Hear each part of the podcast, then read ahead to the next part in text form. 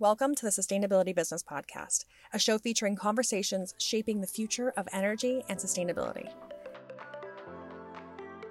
The socio-political history of music has always been somewhere at the forefront of cultural change. Music industry, you won't find it on this uh, typical uh, International Energy Agency report. Audience travel, scope three emission is, is one of the biggest drivers. The revolution doesn't happen when everybody realizes that things are broken. It happens when everybody realizes everybody else realizes that things are broken. And we, it feels to me we're halfway between those two points with the climate emergency. The Sustainability Business Podcast is produced by Schneider Electric's Sustainability Business Team. Hello everybody, I'm Moritz Scholz. I'm a sustainability consultant with Schneider Electric. This is The Other Scopes, a Schneider Electric podcast where we want to take a closer look at industries that do not come directly to our minds when we think of decarbonization, but uh, which, on the other hand, are inherent part of our everyday lives, like, for instance, arts or movies or sports. And today we want to kick this off with uh, probably the most emblematic one, which is the music industry.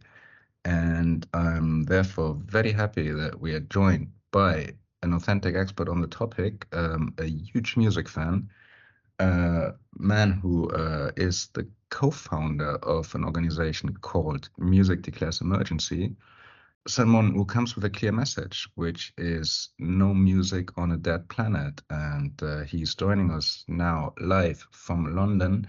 Thank you so much for being with us, uh, Lewis Jamieson. No, thank you for having me. And I'm uh, also very happy that I'm joined by a great expert on uh, sustainability in general, uh, who happens to be also a colleague of mine, Jonathan uh, Thomas McDonnell. Um, thank you also so much for being with us, uh, uh, John. How are you doing? Well, thanks, Moritz. And yeah, I'm here now to say thank you, everybody, for joining us. And uh, Lewis, maybe to kick this off, maybe in just two sentences, what is currently the most sustainable band in the world? The most sustainable band in the world? Goodness me. Um, sorry, but that's an impossible question to answer.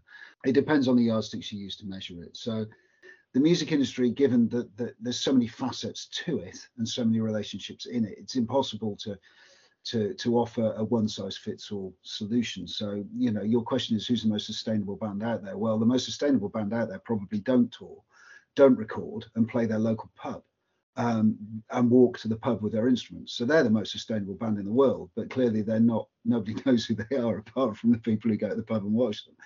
Um, so in terms of scale, there, there are certainly artists that, that are doing interesting things. Billie Eilish um, is very forthright in the way that she tours. Coldplay are very engaged with technical solutions and technological solutions to the problem. Um, and people like uh, that work with Reverb, who are uh, environmental sustainability touring consultancy in the United States. Virtually everybody they work with, whether it's the nineteen seventy-five or whether it's the Dave Matthews Band, so a real scale and scope of, of different genres of music, they're all engaged with the conversation. So a better answer, I think, is how can all acts become the best sustainable band in the world? Because the, the solutions exist. It's just a question of them being uh, applied. Right. So that uh, somehow fits in with what we are observing as well in our day-to-day operations, so that climate change is not a one-sided story, but rather a bit more complex. Um, maybe now to, to go back to the very start we said in the beginning. So um, music industry, you won't find it, you know, on this uh, typical uh, International Energy Agency report uh, that every year kind of lists the top ten polluters. Uh, so you won't find the music industry among them.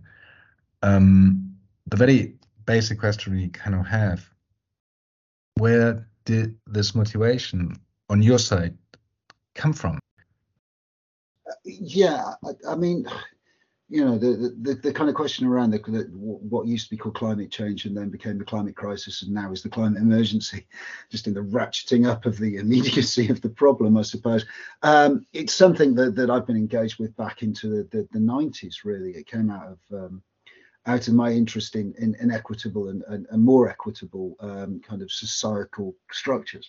Um, and I, I, I kind of came to a conclusion that if we didn't if we didn't look at, at the climate and, and the biodiversity crisis through that prism, then then all the other ideas just kind of go out of the, out of the window. So, but but the reason um, or the, the the coalescing, the crystallizing of that idea, really came from one one very simple uh, point, which is a music fan from the age of six.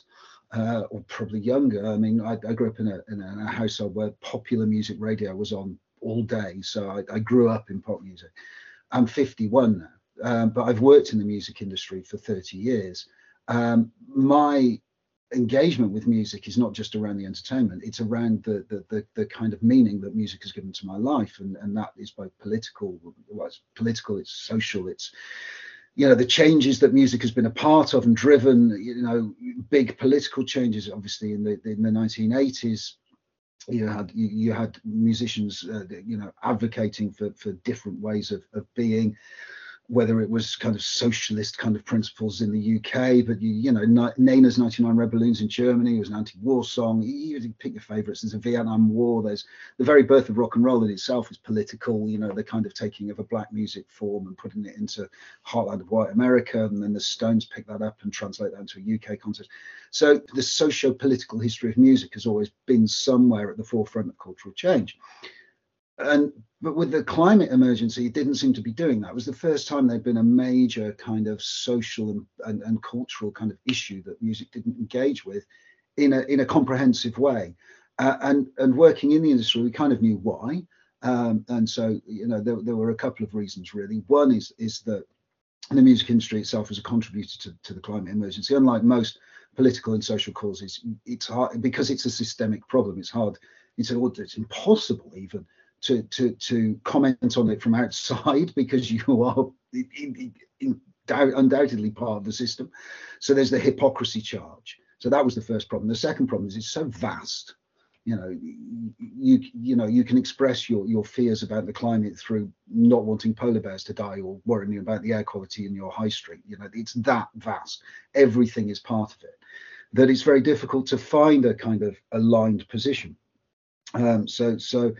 But at the same time, we knew that there were uh, businesses and artists that were working in this space, and we also knew there was progress.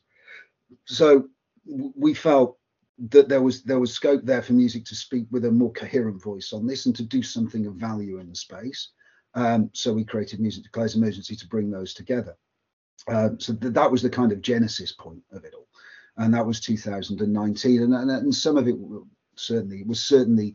accelerated by the actions of Extinction Rebellion, particularly in London, because at the, the start of two thousand nineteen, X R took over London and pushed the climate emergency to the top of the news agenda, um, which was vital work, but which also kind of reinformed our, our thinking, which was, well, music could do that without stopping a city. It could do that more regularly and in a more kind of um, continual way. Um, and then the third strand of it was the fact that we felt that um, a lot of the general public in the U K, there was a survey that came out around that time that said eighty-two percent of the U K population accepted that there was a climate emergency uh, or believed there was a climate emergency, which was great because it meant we had consensus. We had scientific consensus to a degree. Now we had public consensus. What we didn't have was any kind of consensus on what to do next. And the more you dug into the research, the more you realised that wasn't because people are are not intelligent. It's because, again, the vastness of it and the kind of lack of proper realistic connection to people in terms of what it meant was stopping movement towards a better future. So we again felt that music could engage people, make them feel part of the conversation, encourage them to be part of the conversation through both, you know, music cultural force in terms of it's just its spread. It's everywhere these days. Everywhere you go, you hear music, but also through particularly artists who have very unique relationships with their fans of trust, and fans themselves have relationships of trust and communities between themselves. So you could see how all these various factors could play together to, to bring people into a space where they could actually talk about it rather than feeling they weren't allowed in the conversation. Mm-hmm. Yeah, Lewis, one thing I really thought was interesting about your your response there is there's kind of two two elements. That's there's one is that the music industry itself can reduce its climate footprint, which we definitely want to hear more about mm-hmm. how they can go about doing that, because I know that you've you've offered up some really practical solutions on your website. Um, but then more what you what you've just spoken to, which is that these artists have influences on their fans, which, you know, then can drive those fans to take actions in their everyday life, whether that be, you know, reducing their own footprint in the way that they get to work, or, as you've touched on, engaging politically on, around this issue. Um, mm. So I'm curious to know, being that artists are kind of the driving force of that second factor, how does uh, Music Declare Emergency go about engaging artists? What does that look like for you? Um, well, it, it, it starts on the principle of, of how does the artist want to engage with it. Um, you know, having worked with artists for thirty years, there are two ways to approach artists, essentially, uh, especially from a charity point of view. One, one is to come in saying, we're a charity, what we're doing is vital, we need your help, please do this for us, which is the wrong way to approach an artist, for those who are interested, because it assumes that the artist, if the artist cares, then the artist has to do something. And and the the, the reality of, of uh, an artist's um, life, day-to-day life, is they are asked to do many things and they don't have time to do them all, is the first thing. And the second thing is that an artist does not solely control their career. Um, there seems to be this idea that, uh, you know, and I understand it if you haven't worked in the industry, that the artist makes every decision in their career path. That's just not true.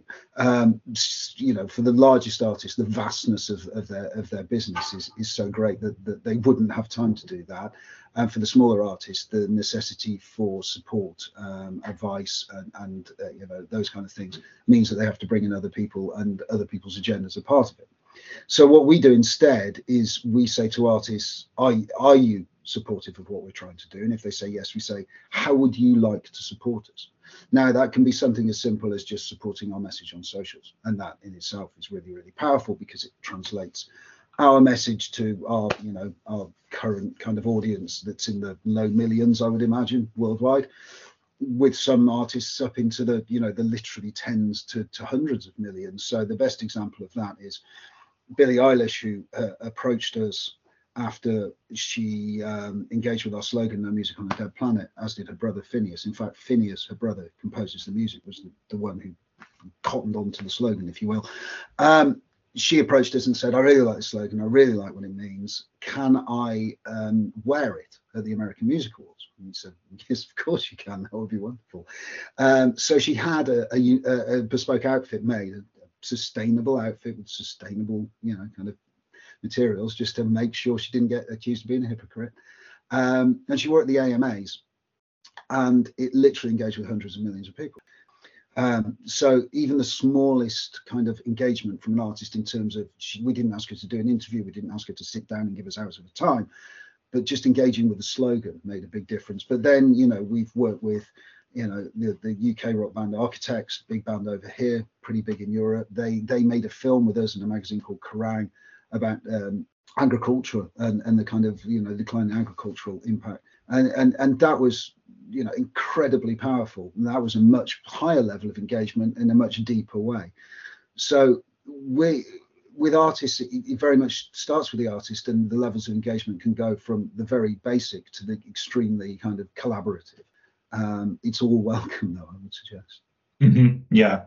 Yeah, no, that's really interesting. Tailoring the engagement based off of what the artist's preference is, how deep they're willing to go, I think is um, is a really interesting approach. But you, you also said something earlier that I want to uh, drill down on a little bit, which is that the artists themselves are not the only people involved in the music industry, that there's also these other actors that are around them. And we were actually thinking about this this question, and we identified, you know, a few, obviously the audience, we've talked about that, but then the music venue, um, and then also, you know, other stakeholders like ticket brokers. Can you speak at all to, you know, what, what role these other actors play? Absolutely. I, I mean, the ultimate aim of what we do is is to try and get a totality in terms of the, the, the artist, the, the, the fan's journey with the artist through. Artists tend to work in album cycles, even though albums are, are less important now than they once were in an age of streaming. We still work on a, a system that, that that works around the album release, so that's the easiest way to explain it. So uh, in terms of an album release, you, you know, from a musical point of view, you've already got studios, if they're using studios. So there's energy use at studios, but also things like, you know, if it's a residential studio, where's the food coming from? How much of it is wasted? What's the water usage? All that kind of stuff. You know, what's the biodiversity in the studio? A lot of these are, are not city centre studios. The, the residential ones tend to be out in the countryside, you know, so the, there's that kind of stuff.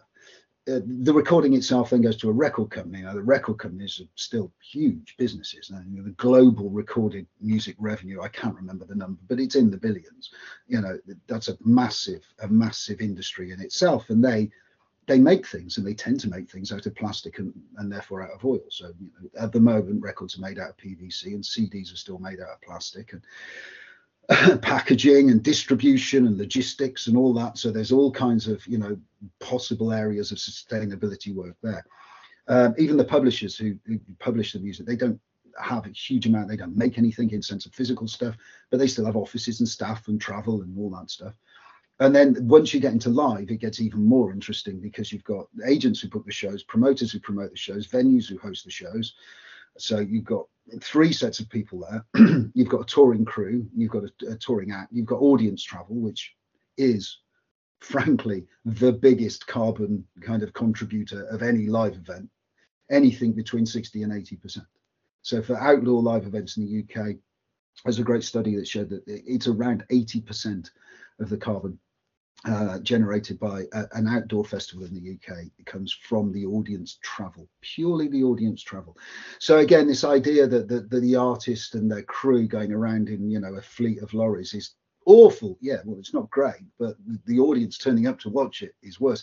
But then you get into really complex things to think about, which is in an age of, you know, kind of budget travel. Um, if the artist doesn't go to the audience, well, would the audience come to the artist? Well, we would suggest yes. Um, the, the, the best example of this is Led Zeppelin reformed some years ago now to play two shows, I think it was, at the O two uh, to celebrate the birthday of Ahmet Ertegun, who'd formed A and M Records, their record label.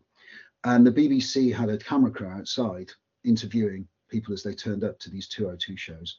And it was literally the League of Nations going through the door. There were people who'd flown in from all over the world, because why wouldn't you? You're a massive Led Zeppelin fan.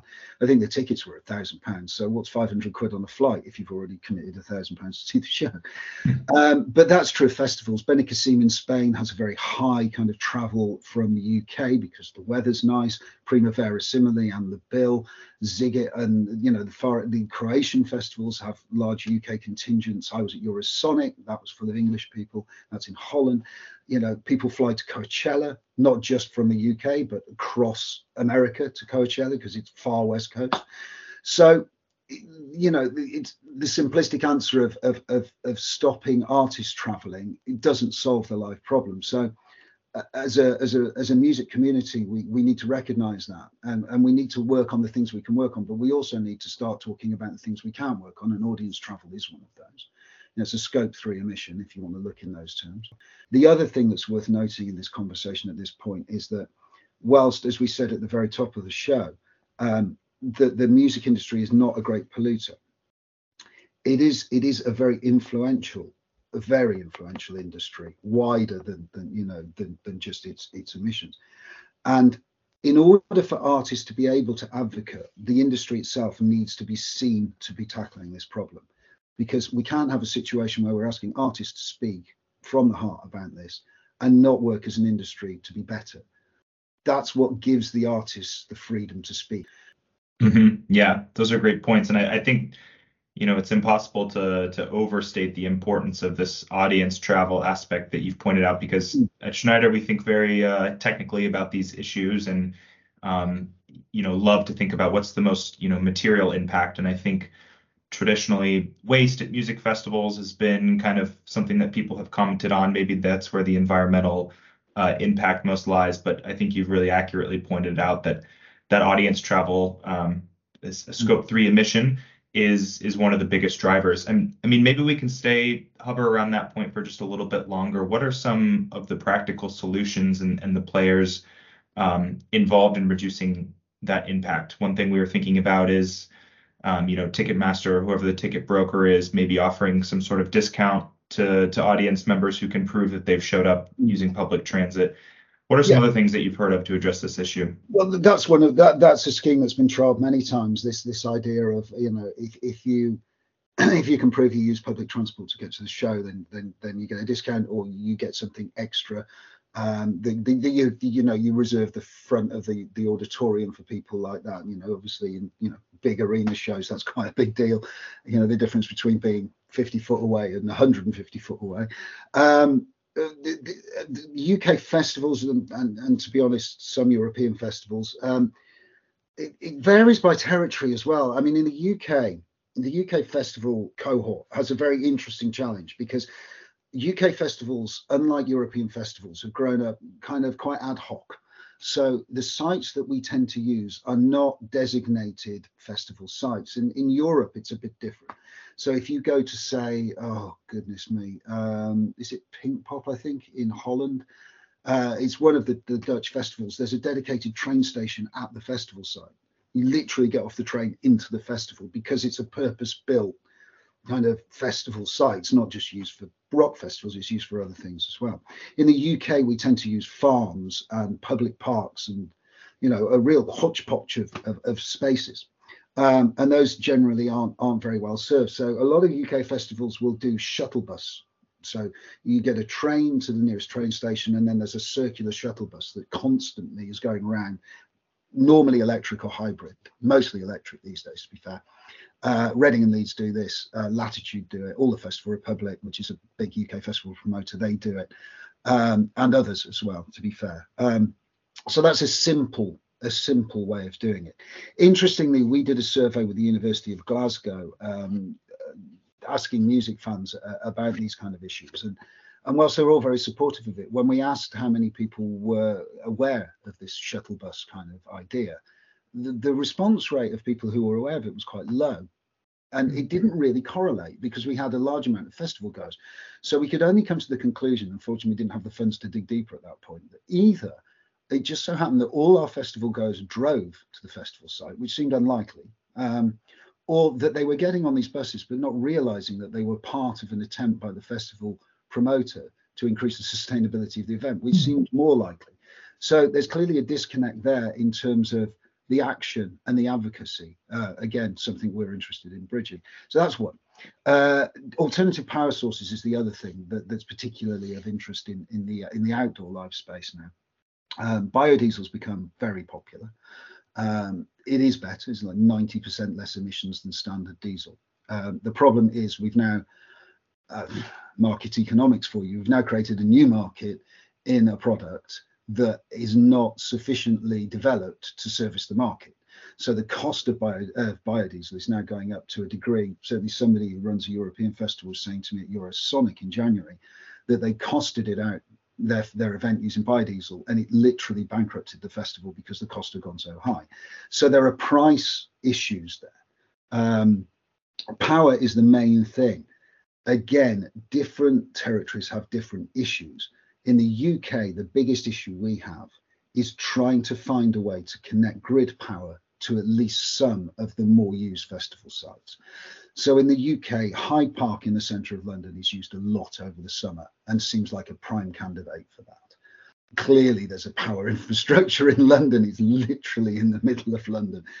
But you do need a specific kind of power source. You do need a dedicated power source. You do need the infrastructure, and you do need to get agreement from everybody involved. And the bureaucracy of driving power lines in certain spaces becomes quite difficult because of the various agencies that have to sign off on it.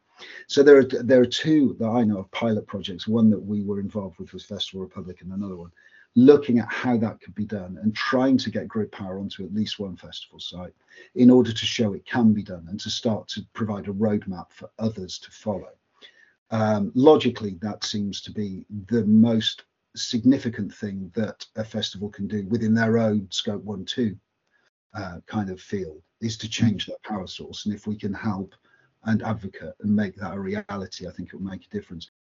Right, and I think that this is a perfect segue to another topic that kind of follows up with uh, something you had said in the beginning, Lewis, which is um, the possibility that either the artist coming to the audience or the audience coming to the artist.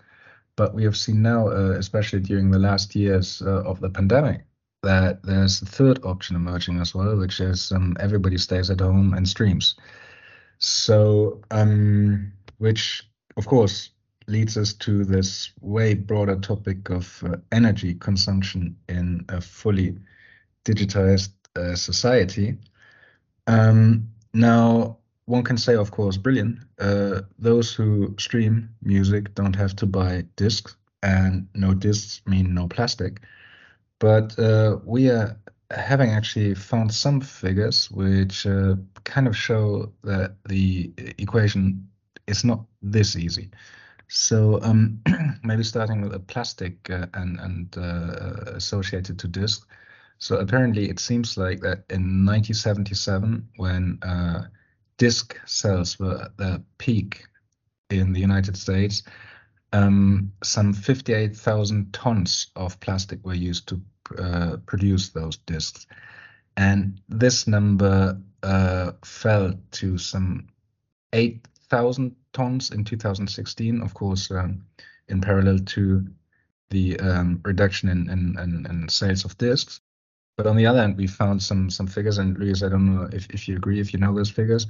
Um, they are from uh, Matt Brennan and Kyle Deben, who basically looked at the uh, carbon footprint of streaming. And they came to the conclusion that it only takes five hours uh, to listen to an album online to equal the carbon footprint of a, a compact disc, so a C D, and uh, seventeen hours of a vinyl. Well, I'm not arguing with Matt Brennan and Carl Dovon because they know what they're talking about. I know Matt personally. Uh, he he was he he did our research with us, uh, so I know that research very very well. So and that that you know they, they've got their facts right. What can be done about it? Well, look, um, there's various things that can be done. Um, the first thing is I think the D S Ps, uh, as in the digital service streaming uh, providers, uh, need to to really emphasise to their audience that if you are listening to the same set of music again and again, playlist or, or album, you can download it, and then th- that just drops off a cliff because there is no streaming, there is no power usage. It's one set of power to download it, um, and you know I, I, my phone's got one hundred albums downloaded on it, and when I'm sick to death of one, I get rid of it and I put another one on. Uh, it, it's not difficult to do. It also has the added benefit that if you're underground, you can still listen to your music. So I, I think that's a really basic educational thing. Um, I think in terms of of, um, of of general physical products, there's new physical. There are new physical products coming online. We're working with a company that have uh, come up with a way to create a non-P V C vinyl record, which is pretty much there now. I think we're on the last test phase, and I think it will be ready. Interestingly, that that's made out of uh, plant uh, material. They're working on one that's made out of bacteria. So uh, and it's a fully circular system. So they'll literally collect people's rubbish, turn it into records. And then when if you want to get rid of it, you can put it back in compost and it will break down again. So literally a circular record in both senses of the word. Um, that also presses at a lower heat. So there's less energy. Pressing plants that run on renewable energy, you remove that problem. If you're not using P V C, the toxic stuff goes out of the procedure. So you could conceivably in the next five to ten years see a net zero, genuinely net zero vinyl record. Um, so that would solve that problem. And they are going to look at C Ds as well. The C D market is still huge. Uh, there's a lot of talk about the death of C D, but there are a lot of C Ds still sold. So we can't just ignore that. We need to look at better ways. In the short term, you know, how we ship physical product uh, and how we package it is probably the two things we can do more with quickly in terms of getting rid of dual cases, in terms of not air freighting stock, that kind of stuff. Yeah, that's, I mean, like, uh, honestly, first time I, um, I'm hearing about this uh, uh, biological based uh, disc, which is uh, which is very interesting, and uh, yeah, I hope uh, by the time you uh, you make progress on that, definitely to to to keep us up with this. Uh, We, we have been talking right now a lot about the technical aspect of, of decarbonization, maybe about the, um, when we come a bit to the cultural impact and the uh, social impact like music can have. I, um, if I, maybe, maybe just a quick episode, I, during the uh, Christmas break, I was at home and there was uh, an expedition, uh, uh, kind of, yeah, uh, venue on, on climate change, like an exposition, and basically it was um, a bit superficial in my uh, uh, in my uh, from my point of view, but but never mind. But uh, they had a part on the um, yeah how uh, climate change uh, is uh, represented in, in culture, and they had a part about the um, uh, music as well, and um, which was kind of interesting because the song they were playing there was. Uh, as kind of the, the huge emblematic song of uh, for, for, for climate change was the Earth Song of Michael Jackson, which yeah. I think was which I think was like uh, from, from nineteen ninety-five or something like this. Um, and again, I mean, like I said before, I, I found it like not very convincing this uh, this, uh, this this sort of thing. But uh, thinking of it, I personally kind of have the feeling as well that um, music industries, so music itself is. I think we can say from the second part of the twentieth century was very political. Um, but uh, when it comes now to this issue, uh, climate change, I, I kind of have a feeling that the um, artists, uh, singers, songwriters, uh, whoever is not very present on that. Uh, would you would you agree or, or no. no? Okay. I wouldn't. I wouldn't agree with that. I, I think I, I understand why you say that. You know, it's it's so. There, firstly, there there are a huge amount. I think there's a huge amount of engagement from artists in terms of publicly speaking out, and, and you know, just the ones we've worked with: Billie Eilish, Foles, Robin, um, Radiohead, Massive Attack, Coldplay. Uh, I, that's just off the top of my head. So there's there's seven huge acts. There's there's about seven or eight Radiohead songs that are about the climate, but you wouldn't know unless you actually went and actively found out that they're about it. Half of Massive Attack stuff's about the climate, but you wouldn't know. You know, Billie Eilish's "All the Good Girls Go to Hell" is about the climate crisis, but again, you wouldn't know because it doesn't sound like it is. Um, and the, you know, m- massive rock acts as well, like heavy metal acts.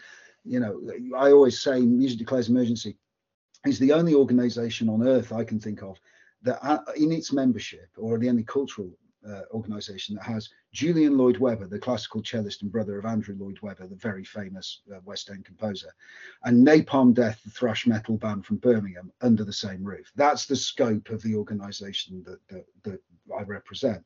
It's every type of music on earth. And there's three and a half thousand artists signed up to Music Declares Emergency, you know, which is a significant, and big names in there, you know, like I say. Uh, and that's before you even get to artists that aren't signed up, but we know uh, are aligned to us, like Björk. Um, and why Björk's not signed, I don't know, but we don't need her to sign. We know she's on the right side of the argument. Yeah, I appreciate that response, Lewis. It's it's a more abstract issue than I think we can uh, we can make it out to be. Well, I think, you know, we're at the end of the hour here. Really appreciate you taking this time to, to talk with us and get into all these topics. Maybe in a word, uh, just to close out, how can people engage with Music Declare Emergency? Uh, well, they can visit the website, uh, music declares dot net. Uh, and if they're in the U K, they can join our new thing, which is called Fan Club for Climate, which is going to be a fan-based wing of Music Declares, looking to set up uh, regional groups that can meet in person and engage with their local music communities and talk about local issues that relate to music and climate, and also join together on the national stage. But if they're not in the U K, they can join up, and we will deal with, well, not deal with them, we will communicate with them online for the time being. We do have groups across many territories, so in the fullness of time, that will happen in other territories as well. But the most important thing people can do is talk to each other about it, especially music fans. You know, if you meet a music fan who shares your love of music and they are artists that are supportive of us, it's probably likely that you may have a similar opinion on the climate emergency. And ultimately, I genuinely believe that the, the way we solve this is by everybody real. It's that theory of revolution, isn't it? You know, the revolution doesn't happen when everybody realizes that things are broken. It happens when everybody realizes everybody else realizes that things are broken. And we, it feels to me we're halfway between those two points with the climate emergency at the moment. We need to reach the point where everybody realizes that everybody else shares their feelings about this, because at that point we can really supercharge the, the changes we need. Excellent. Great points. Great points. Well, I'll let that be the last word then. Uh, Lewis, once again, thanks so much for your time. Yes, indeed, Lewis. Uh, thank you so much for uh this great great insights into the music industry. Um it was super informative for us, uh I think for our listeners as well, and uh yeah So all the best for Music Declares Emergency, and uh, hope to meet you soon on another episode of The Other Scopes.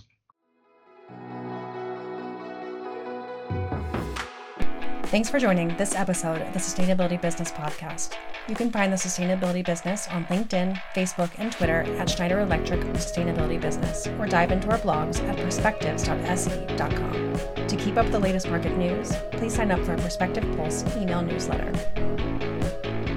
Sustainability and decarbonization take collaboration. We thank you for taking time to listen and hope you found this information valuable in your pursuits. We also want to thank our guests for providing their knowledge and real-life learnings, and the Sustainability Business teams for putting this together. See you next time.